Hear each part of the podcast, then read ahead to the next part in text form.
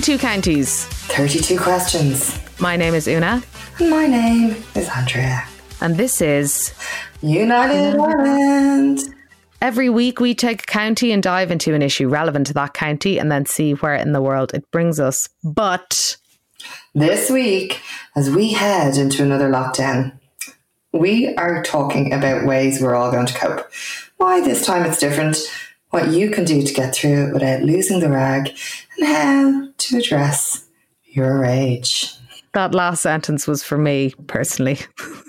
um, before we start, uh, my sister informed me the other week that she was listening to the podcast, and my niece um, was very annoyed that I wasn't talking directly to her, listening to her. So I would like to say at the start of the podcast, because they are no longer in my 5K and I won't get to see them. Hello, Eloise. Here I am talking to you now. And also to Charles. Hello. Okay, now we can continue. Yay. Hey, Eloise and Charles. Can't wait to meet you. um, Patreon supporters, this is a direct call. Maybe we could have an alarm or some kind of klaxon in there, Andrew. This is a direct call to anyone who um, is not being like anyone who listens to this podcast whose financial situation or livelihood is not being badly impacted by the pandemic. Uh, you are obligated to support us uh, as we traverse these next uh, very precarious six weeks. Can you afford five euro a month or euro and a bit a week, whatever four and five is, uh, to keep the podcast going? We need your help. Klaxon sound go to patreon.com forward slash United Ireland. Is that really desperate? Yeah. okay. Well, then it captures my mood. Um, once you sign up to support us on Patreon, uh, you get the Sunday Soothe. Uh, we're going to need a lot of soothing over the next six weeks. Um, support the pod. Or maybe we won't. Maybe everyone's going to do meditation and yoga and everyone's going to be chill as fuck. That maybe maybe I maybe I'm just angry. I feel angry. I don't think you're just angry if the Instagrams I've been watching or anything to go by. Right.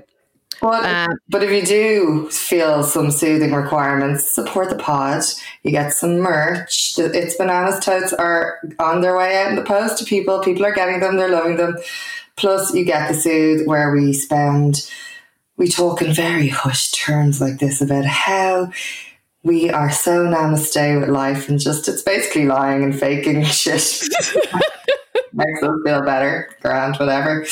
Um, and we pick a Sunday Soother, and last week's Sunday Soother was Joni Mitchell's Both Sides Now. Una picks the suits, I pick the tuna chicken rolls, and uh, there was a bit of a split in the crowd, wasn't there? There was Elaine Buckley was appalled that we would choose such a heartbreaking song for a soothe, whilst Janelle Sutton um, aka Dizzy Dying First, uh, who includes uh, Joni Mitchell's song in his DJ sets, was delighted we were kindling his love of Joni. Now, there was a call out for me to go and love Joni Mitchell because I didn't know any of her songs. So I went on a deep dive of it. Joni is not for me. Absolutely I'm- not. The more I listened, I was like, oh my God, this is painful. That's awful, isn't it? Wow. Okay um, as you know, Andrea, she's one of my favorite artists. So uh, I really appreciate the time that you've taken um, to protect me from my feelings. Um, Zadie Smith has a very well, good. Stop listening to her. You wouldn't need so much soothing. She's very moany and screechy. Oh my God, shut up. This is not a good start to this coping podcast where I am like overbrimming with rage and resentment. But uh, Zadie Smith is a very. More tuna chicken rolls, you'd be delighted. Zadie Smith has a very good essay on Joni Mitchell. Um, I think it was in her collection Get Free. Was that the name of the essays? Anyway, um, and it's about the same thing, not getting Joni Mitchell and then one day hearing um, River and and realizing it. So I just feel like you're at the start of a journey that's going to be very fruitful. Yeah. Anyway. Someone said that to me about guitar bands years ago and they're like, You're just too young. I was like, That's so A, patronizing, and B, they're still in bits. okay. Not a of killers. Thanks. Um, let's go to the state of the nation.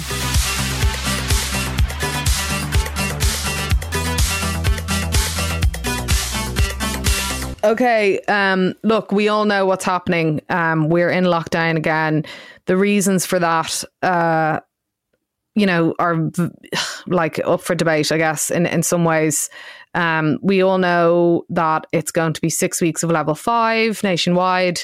Um, less clear is why we're doing it beyond just keeping the case numbers down, I guess. Um, I think like the WHO or like have this thing where if you want to have a lockdown, it has to be for a purpose. So, like, why are you doing it? Are you going to, you know, really copper fasten your like tracing and testing and all that kind of stuff? Um, are you going to build capacity in the health service? Are you going to, I don't know, come up with a new economic model for uh, repeatedly setting everything to sleep uh, every few months for six weeks? Um, so I think, you know, obviously there's loads and loads of different issues with institutional outbreaks. Um, it is pretty clear that some people haven't been abiding by the basic fundamental guidelines. And I think it's like this kind of disconnection between guidelines and restrictions. Like the restrictions are, change, you know, things may open and shut, or you may be allowed meet one household or two or whatever. But the the fundamental um, guidelines remain the same: distancing, not acting the maggot with a load of people, not being in close contact with people, uh, wearing masks, or you know, washing your hands, blah blah. Um, and I obviously there's been a lot of piss taking um, over the last while, and you can see it like uh, you know very very obviously around, around the place. So, um, considering that the state has also failed to some degree uh, across the testing stuff, um, contact tracing, and generally having like a, a long term plan it does seem to be this weird acceptance, kind of fatalistic, that you know we're just going to be in and out of these kind of lockdowns. And if that's the case, uh, you know they're really going to have to come up with with something a little less traumatic because people uh, who have their own businesses, Andrea, uh, who are self-employed, me, uh, who whose livelihoods are impacted by this, cannot keep do- cannot keep doing this, you know, and uh, there's lots of people out there who, whose livelihoods aren't actually impacted uh, to to a great degree, and it's and it's on those people to really kind of consider everybody else. I think. Well, we do have a dual economy now, essentially, and I like there is conversations about maybe if this is going to happen, that the dual economy can support the ones who are getting fucked over a little bit. But that's a different uh, story. But I have been having conversations with people about um, why the six week guideline or, or, restrictions. And it does feel like it's almost like a reprogramming of people's minds to say, guys, this is fucking serious. Will you play by the rules again? And the, and almost a reset of thought. And I'd love if the ESRI or something did it uh, research, maybe it's been done already, of like you come out of level five, people think it's grand, then they start acting a different way, and just the psychology of how people's how like we don't take it seriously anymore, then the case numbers go up, and then it's almost like we have to get the seriousness again of like it's level five, this shit is still serious. Mm, I think, and I think it's easier to not take seriously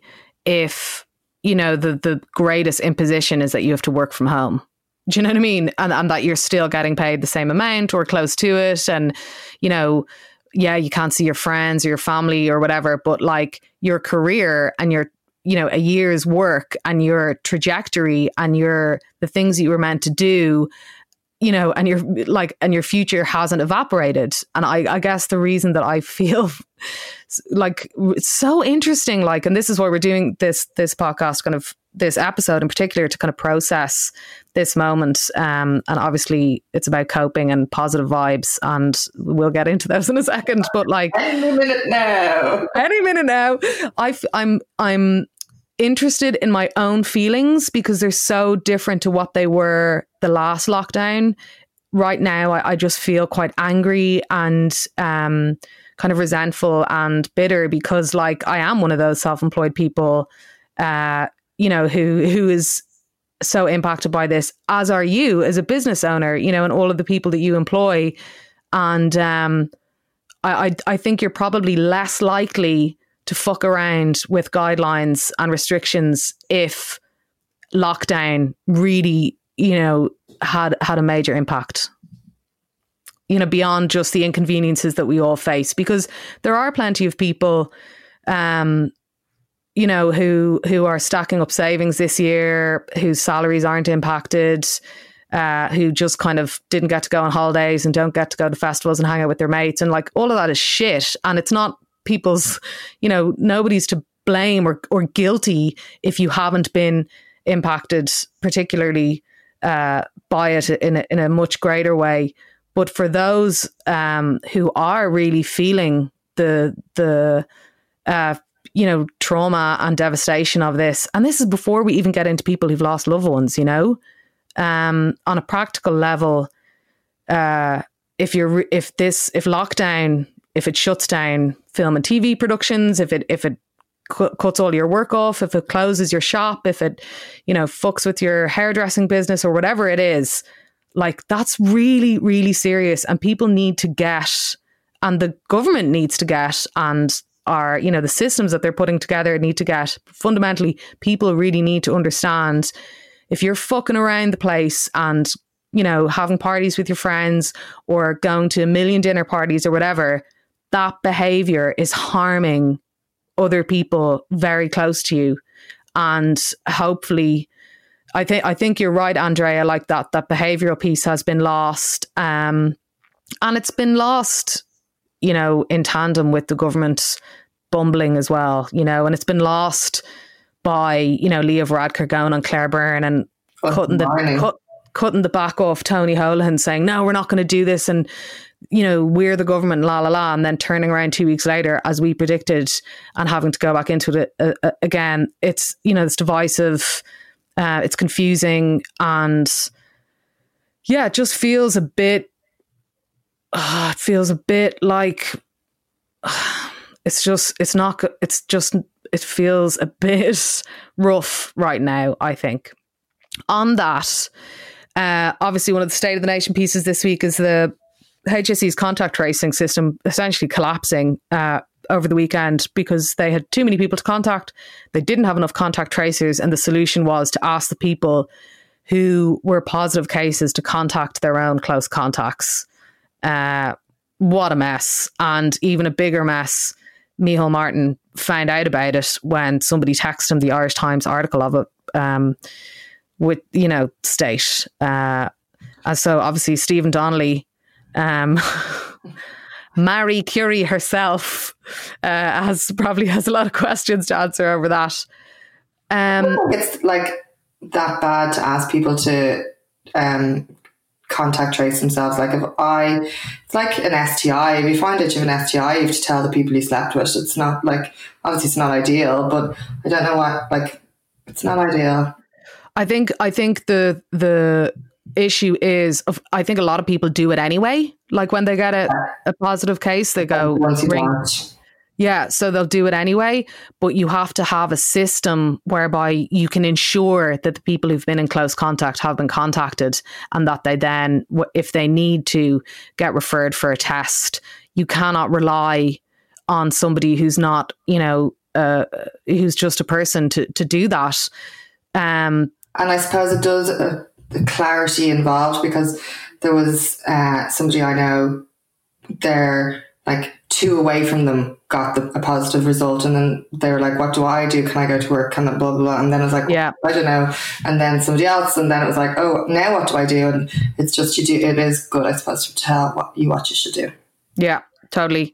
Um Fungie the dolphin at the time of recording is still missing. Um, I guess maybe he just like got sick of not having people hanging around going out to see him on boats. Would you say? Would you say a dolphin expert, Andrea Horan? I'm an expert in uh, flippers of the world. Um, I used to love that program. I do not have, I don't know what I think about Fungie, but what I do know is that I absolutely adore that there was something on RIP.ie about Fungie. There was a death notice. Um, I also love that there was like two days after he was missing a, a piece on the National Broadcasting News.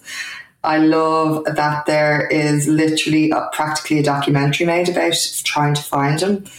It is just the most Irish thing in the world, and I absolutely it makes me fall in love with Ireland even more. I just I just want Fungie to turn up. Um, something good though that happened was uh, this. Um, the government expert group that was looking at an alternative system to direct provision have proposed to replace it to something really different where there would be like state owned accommodation centres uh, where people would spend their first three months in the country and then a kind of Oh, new house system. yeah, a new housing model. Yeah, and so they've recommended that, and um, we'll see what happens. I heard Roderick O'Gorman on Drive Time kind of not being like captain conviction about it, um, and again talking about like you know it's really over the lifetime of government, like it's really long, and he wasn't really committing to the dates that are there. Um, just I'm do it. confused about Roderick O'Gorman at the moment, to be honest. I like I don't really know much about him, so I won't pass much judgment.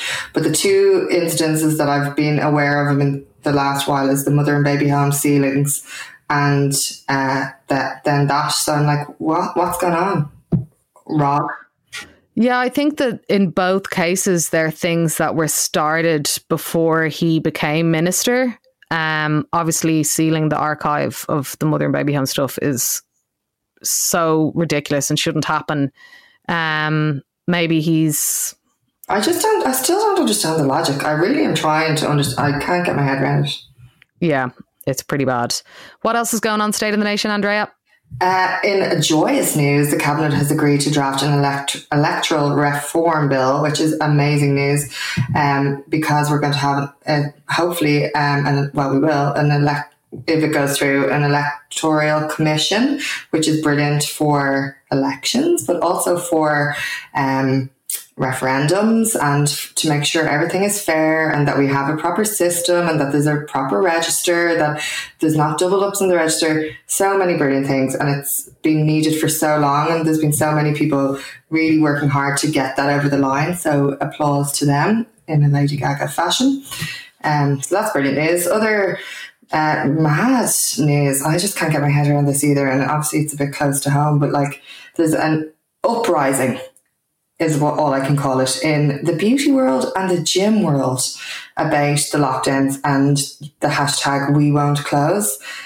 And I've just been really kind of going down a rabbit hole of it all, trying to get come to terms with it. Of, and it's I suppose they're businesses are closing, but so many others are hospitality, restaurants, pubs.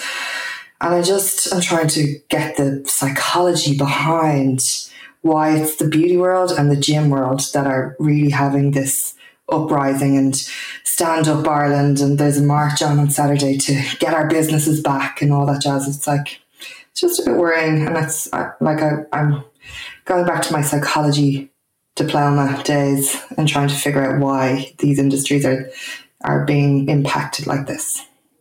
And why? Hmm. Do, you- do you know what I mean? Like there, Yeah.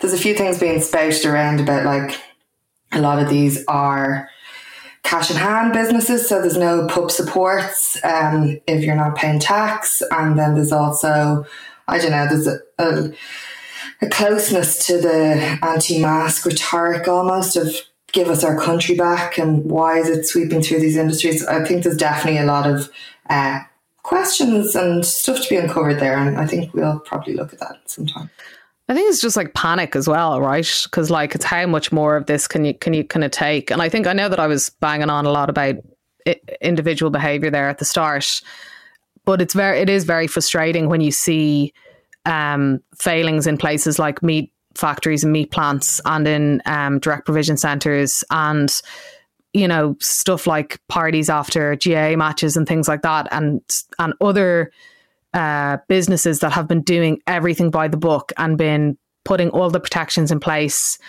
and have no cases are then ha- have to have to close. Like I know I was talking about individual responsibility. Obviously, there's a much more systemic aspect to it as well. So it must feel pretty gaslighty um, to have been doing things right and then being told. but that can be said for all industries i just I- Yes, yeah, it can. Yeah, I it can. figure anyway. Um, another thing again for the anti-maskers is really interesting that Sweden is considering local lockdowns, and so much of the time Sweden's held up as this. Well, Sweden aren't doing any lockdowns. Why? Like blah blah blah. It's clear like we just need to get um, everyone.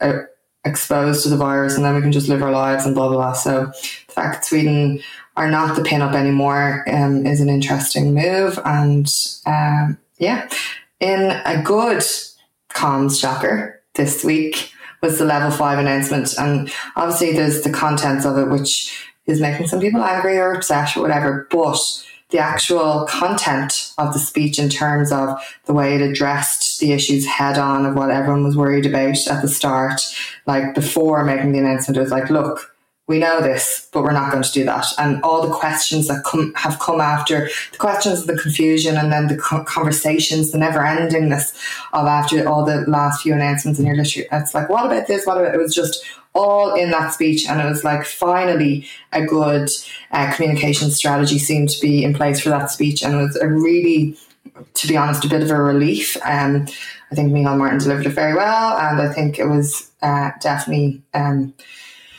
yeah, it was a turning point in, in that terms, but like I suppose good comms for government, but at the same time you have all the leaking going on and getting everyone anxious and the lead up to it and it's like there's like testing policies and getting people ready in their minds, but the anxiety of waiting for that because as soon as the announcements are made, everyone's literally like, okay, that's shit or that whatever, and then you start moving on to make plans of how you're going to spend your 5k distance of what's close to you and all that jazz. So it's like just the anxiety of the not knowing, I think, makes everything worse. So that's a pain in the hell, and also whilst um, the double M was making a speech. Simon Harris going live on Insta at the same time. It's like, no, you know, Simon Harris is my bae, but like, what the hell? It's just this constant um, move from Fine Gael to like undermine absolutely anything that's happening from a Fianna Fáil perspective. Literally, like Leo's on Claire Then Simon's going live on Insta. Colm Burke is flat out as at the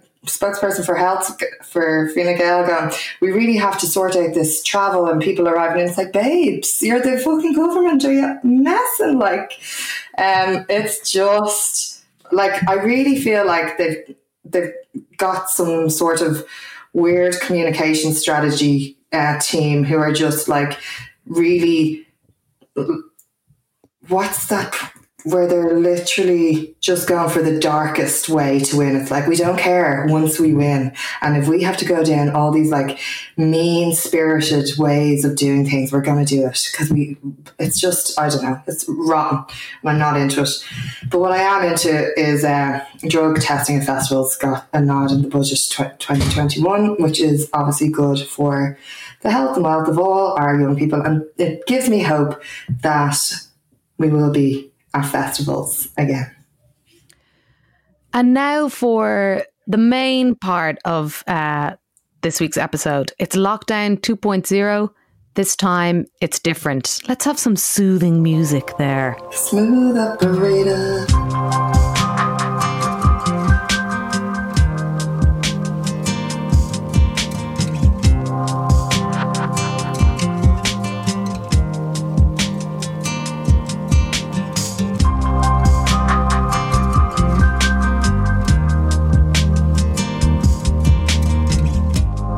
Talking about um, this lockdown and how it's going to be different. Obviously, because we've already gone through one lockdown. It was a summer, everyone was having the laws, and it got me thinking about the fears. I couldn't help but wonder. That was a very. I couldn't help but wonder. Meanwhile, at Tau downtown, um, but I couldn't help but wonder, Andrea. Um, uh, about all of the fears that people were expressing kind of in the run up to it. Like everybody kept talking about, oh, winter, winter's going to be coming. Well, it's going to be a different story in winter. And, you know, we won't be all, you know, having picnics and drinking rose in the park and blah, blah, blah. And yes, that is true. Um, but one of the things that I was thinking about is that's not necessarily a bad thing. And it brought me back to what Manchán Magan was saying um, on the episode that we did about his book 32 words for field about this kind of division and overlap in you know the irish psyche which we've kind of now lost a little bit of like uh ceantar versus alltar so like the world that you live in like your locality versus alltar which is kind of like the nether world or the kind of the underworld and how that's really encapsulated in these two opposing ha- like halves, I suppose, like the first lockdown and the second lockdown, summer versus winter, sunny versus dark, social versus much more introspective and hibernation style. And that's not necessarily a bad thing because I think that just because it's not going to be all sun and light, it it can be something else. And while that thing may seem a bit maybe darker or more downbeat, I think that it can offer us something else as well. So it's not like a shittier version or a bad version. It's just a different kind of version. Um, so yeah, that's what I was thinking about that contrast and kind of digging into what we can do, we can learn from that. I totally find this easier than the summer because when the summer lockdown felt like what we were missing. Whereas this lockdown feels like what we can absorb from it almost. It's like we know we've been through it, we know how it works. We have and when things aren't as unknown, it's easier. But also when it's dark, when it's sunny, you just are like, I want to be in the pub, I want to be at a festival, I want to be out enjoying the day. Whereas at least when it's dark and dirty outside, you're kind of like, if you're lucky enough to have a nice place to call home, you can, and you can just get cozy. And what's that thing that IKEA started selling? Huggy, hig. Hig, higga, higga. Yeah. yeah. We're going flat out higga for this lockdown. yeah, I think you're right. Like lockdown in a weird way is much more compatible with hibernation, right? Because you can just hide away. Um, hopefully, if you you know are in a in a living situation where you can do that. I think as well, like what you're saying there, Andre, about that we've been through before. Okay, so I was trying to put myself in a mindset where I'm not just going to slip into doing the day to day, you know, oh, here's another day and, and time's just like passing. I want to think about the lessons from the first lockdown like what did I actually learn? Because I think we were very focused on coming out of it and getting on with our lives as much as we could, that maybe we didn't reflect so much on it afterwards. Like we were doing a lot of thinking about it at the time as it was happening. So, what are the lessons from lockdown? What worked for you last time? What was a bad idea or what were bad practices? And what did you get a lot out of? Like, what was really good? Um, what helped you cast your mind back to that and then make a list of those lessons and then like you'll probably be less likely to slip into bad habits like having lockdown hangovers which is the worst thing ever. I have heard from so many people who are like i am not drinking wine every night of this lockdown and like partying like it's 1999 every friday and saturday in my own house um on zoom. Like i there was a couple of nights during that one and i didn't drink after a while, but I was literally like El Loco on my own in front of a computer screen. It's so depresso martini. Um, so yeah, I think there's a lot more people who are going to maybe use it as a time to dry out. Yeah, and to not that that Zoom thing as well, to not be pressured into these like artificial socializing practices that are actually not very oh like sometimes they're fun. They're not nourishing. No, they're not. Or no. nourishing. Um, the other thing is about like I think I was listening to randomly listening to the end of um, Ray D'Arcy before Drive Time came on, and someone was, I think it was Simon Delaney, and he was going, Oh, yeah, and I wrote these scripts, and then I actually wrote a novel during the last lockdown and everything. I was like, Oh my God, give me fucking strength. Like, I'm, you know, just crawling out of bed every morning, trying to put one word in front of the other. Fair play to everybody who got all their, you know, creative projects done. I found it really, really hard. Um, and I think, you know, sometimes when you're letting too much of the world in, in a way, um, and and gorging on the news cycle and stuff, it can be kind of hard to focus. But with that in mind, you don't have to do anything.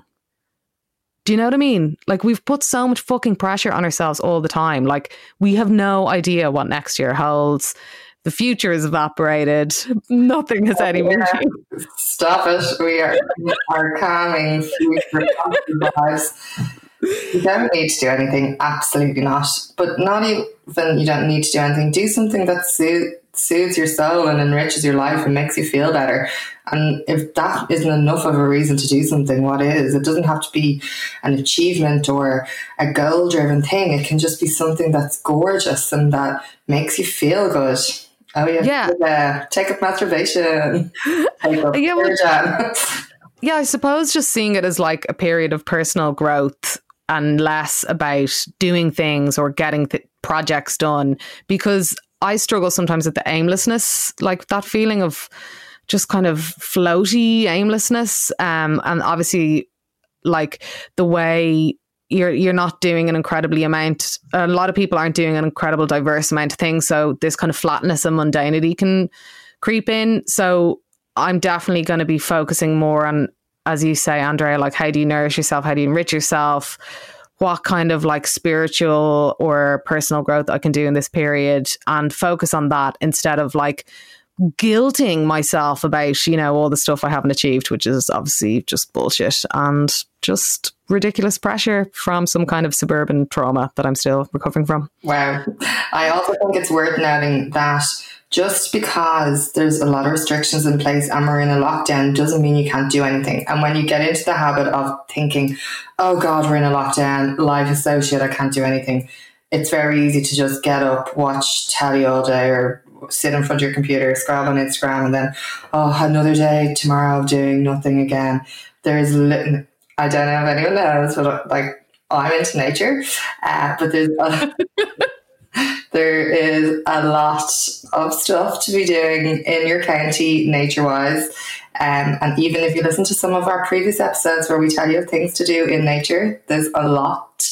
Um, but setting a day, like I work remotely all my life. Um, not all my life, but like with Chop Hop, I'm not in there all the time and I'm always working on about seven projects. But at the same time, I always put a structure on my day the night before, and no day is the same, so I don't have a routine. So it's really hard to then. I could very easily get lost into like a, a hole of not doing that. So I put a structure in the day before. Then when I go to bed, I write a little list. I go to, and I have a kind of three time ticks I have to reach during the day. It's like one, I'm going to get up at that time, have my shower, and bring the dogs for a walk. That's your kind of like kick the day off. Then uh, go to somewhere because you feel much better when you go out of the house. If it's to get a coffee or whatever it is, just get out of the house in some capacity and then have a, something to look forward to in the evening time to close the day off and then have a chill out time. That's really good. That's useful. I'm into that. Yeah. I think getting out is key. And one of the benefits of this lockdown might be that Irish people finally learn how to dress for the weather. Um, big fan of a giant coat, big fan of thermals or leggings under your jeans or trackies or whatever. And once you realize that you don't actually have to be cold and that we probably should get used to it being a bit drizzly and blustery at some stage in this millennium. Or I trained my legs not to get cold because I like. Oh my Tell me how the how you did this. I just don't like wearing tights, so and I like wearing skirts a lot. So I just was if you just wear socks and your skirt, eventually your legs get used to it, and you never don't get cold.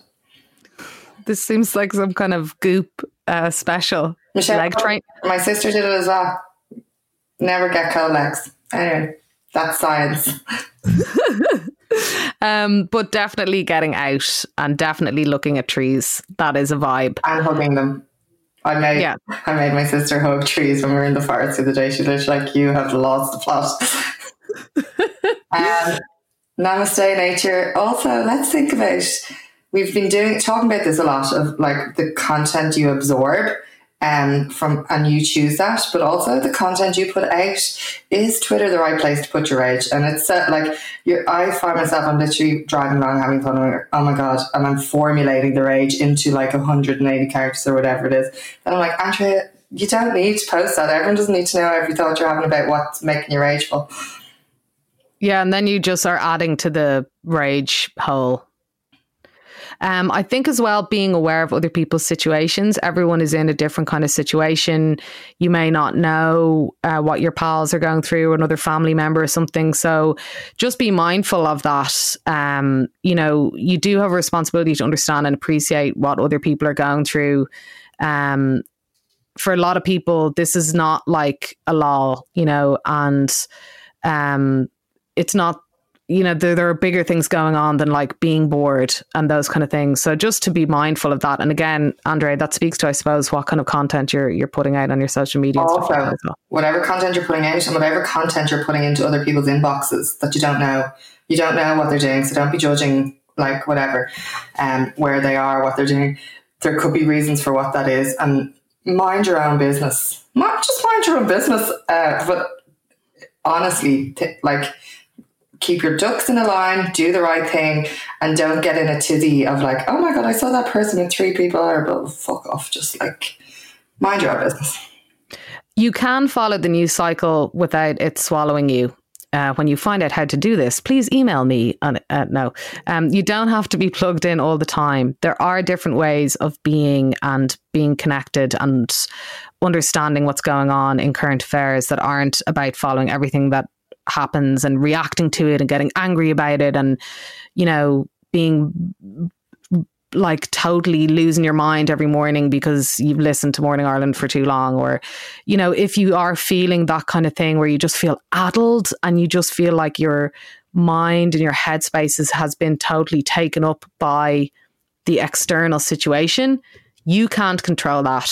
So try and create your own little microclimate of what you can control and then you'll probably be a bit calmer and be able to just get on with your stuff without following the soap opera of politics and so on. And also, this is something that I have learned from the AA prayer. If you can't, like, like you said, you can't change it. Only take on things that you're actually going, willing to go and do something about, and not just tweet about or give out to your friends or whoever's listening to you about. If you're unhappy with something, don't just rant go, okay, can I do something to change this? Do I need to contact a TD or do I need to, like, is there some way I can get involved in a group who are doing something about this? Or can I take on a project myself? Can I create a project myself? But if you're not going to do any of those, you're just going to have to let it go because otherwise you're just putting yourself into a ball of rage. And if you don't let these things go, that energy consumes you. Alternatively, get a job as a columnist. um, speaking of writing, uh, journal, diary, uh, write some little notes to yourself, try and articulate what you're going through. It helps process, it helps make sense of your feelings about yourself. And better that you're actually writing down, you know, what you're feeling and then kind of putting it away than just like splurging on social media. Does that actually help? I just think I don't, it's not for me and that's fine, but I, I just don't understand it. Is it not a bit like then making you go in about what you're stressed about even more? What do you mean? Just writing a diary? Yeah, you're because you're sitting. I I don't know. Anyway, that's. I think it can help. Sometimes for me, I I know that I'm feeling something, but I'm not really sure. I I I can only make sense of it when I write it down it comes, it starts making sense as I write. So then I'm like, oh, that's what I'm actually feeling. I, I think I'm more able to make sense of what I'm feeling when I'm writing it rather than thinking about it because I grew up in Ireland and everybody is emotionally constipated. um, we can write though, us Irish. Um, now, the other part of this lockdown is that this is key we have to connect with the magic of this time of year. This is in and around Samhain. This is a very, very important time in the Celtic calendar and in, you know, just the earth and the light and the atmosphere.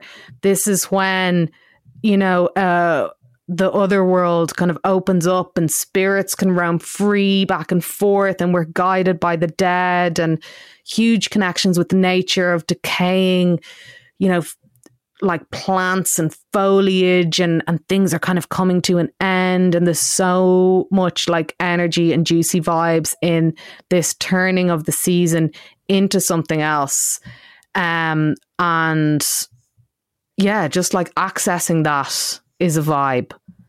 Uh, so thinking about Samhain, like maybe is there a ritual that you could do, or is there some way that you could mark that? Everybody's talking about Halloween and trick or treating and all that. Obviously, Halloween comes from Samhain, but thinking about that really, really important part of our calendar in this country what are you going to do to mark that? Because it's a really good time to like let go of bad practices and uh, turn the page and let the like spirits and the dead guide us into something else.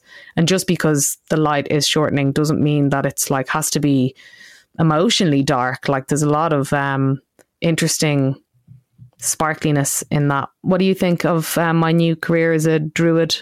I'm into it. Obviously, now that I'm a I'm a, a presenter on Ear to the Ground next season.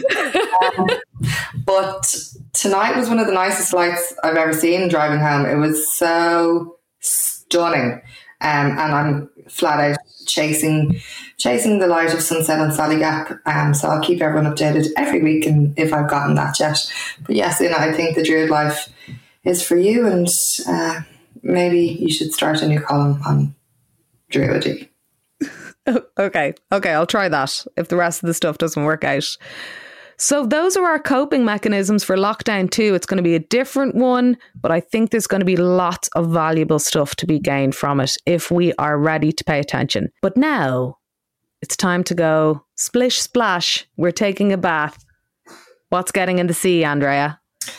Well, well, well, our favorite, uh, our favorite doctor, um, Dr. Ciara Kelly, has taken it upon herself that she is going to really fill those shoes of George Hook. She has taken it to, she's kind of been splashing around in these uh, uh, muddy waters for a little while with a few little outing rape survivors on air and um, you know, going, saying what was a period poverty was a lie and then mounting a, I'm collecting tampons to give away. Like, she's just, I don't know. Anyway, her last uh, foray into this area is literally doing a monologue on how this lockdown is not the solution. And grant, people have all different things, but it's just the way she's approaching it is just so divisive, riling people up, not providing solutions,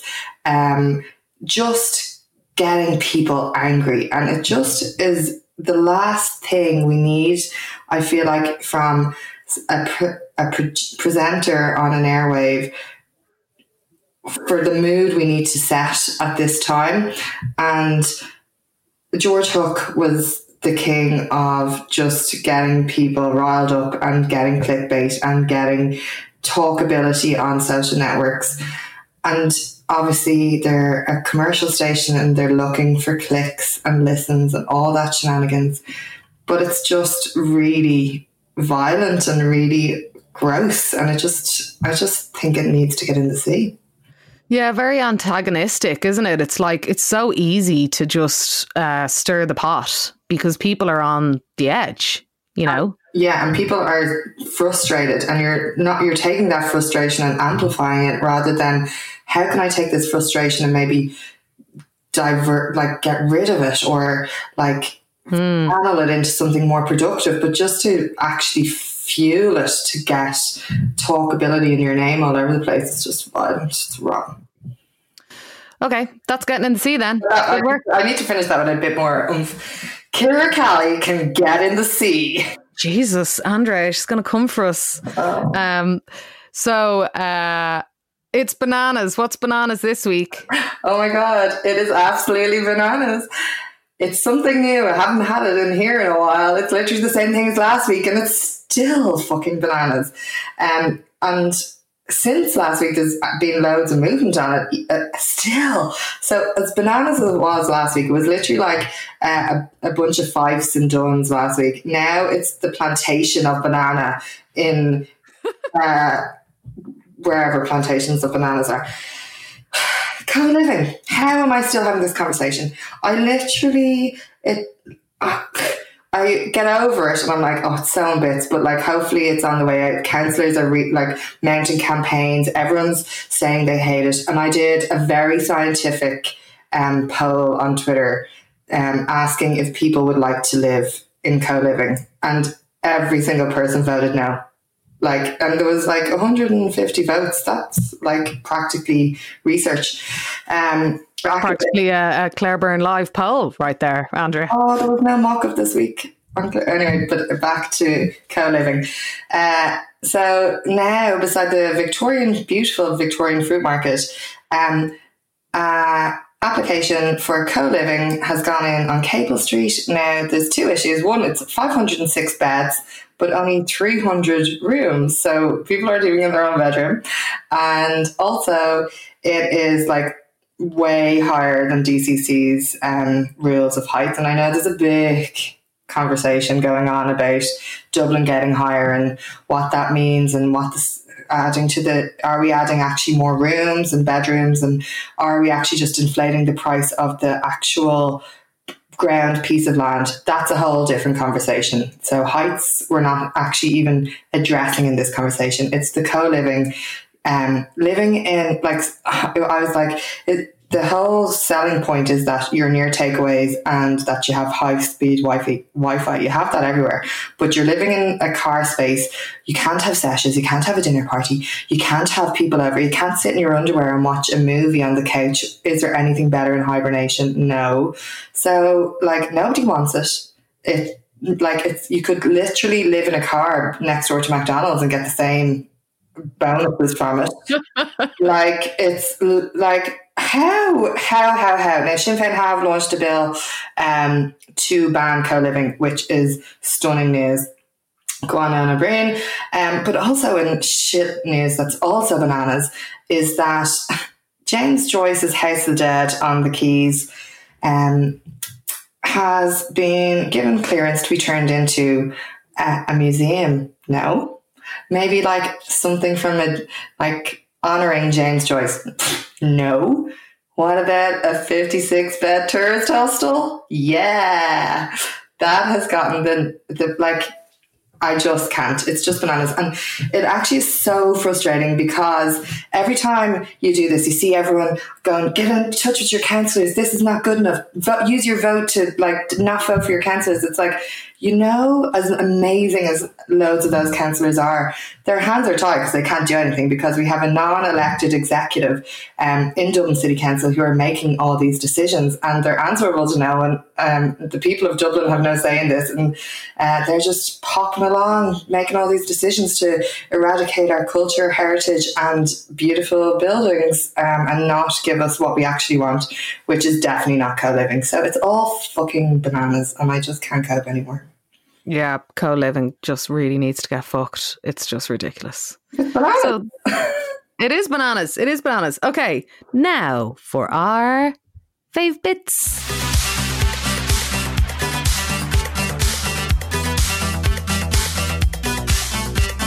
Andre, hit me with your Joy's fave bits, please. I will. I'm going to do them fast because I actually have loads of them. First up, the joy of public service broadcasting. Now, this has been coming around in my head a lot because I've been listening to Lyric FM. I've been listening to RT late at night, Radio 1 on my drives home sometimes. I've been watching I've also been living with my mom, so she would listen to maybe some more commercial stations, and it's just the constant jibber jabber on commercial stations because they're trying to keep you entertained, they're trying to keep you tuned in, they're trying to bam, bam, bam ads. We're zany, we're fun, and there's no space for like thoughts and contemplativeness and anything that's not commercially viable that's reaching a mass audience. Whereas sometimes when you're driving home listening to Arena, there's a lot of niche stuff that's being given a platform on a broadcasting which would never get see the light of day on a commercial station because it might not get loads of listeners, but it's so beautiful to have the the the choice to listen to it. And and it, it's such lovely radio. And also it's just a real blessing, I think, public service broadcasting that it isn't dependent on we have to get 100 million listeners and a constant growth. Um, and obviously, there's problems with uh, funding and all that kind of jazz, but I just think public service broadcasting is absolutely a blessing and that we should really fight to keep it. Um, if it is under threat.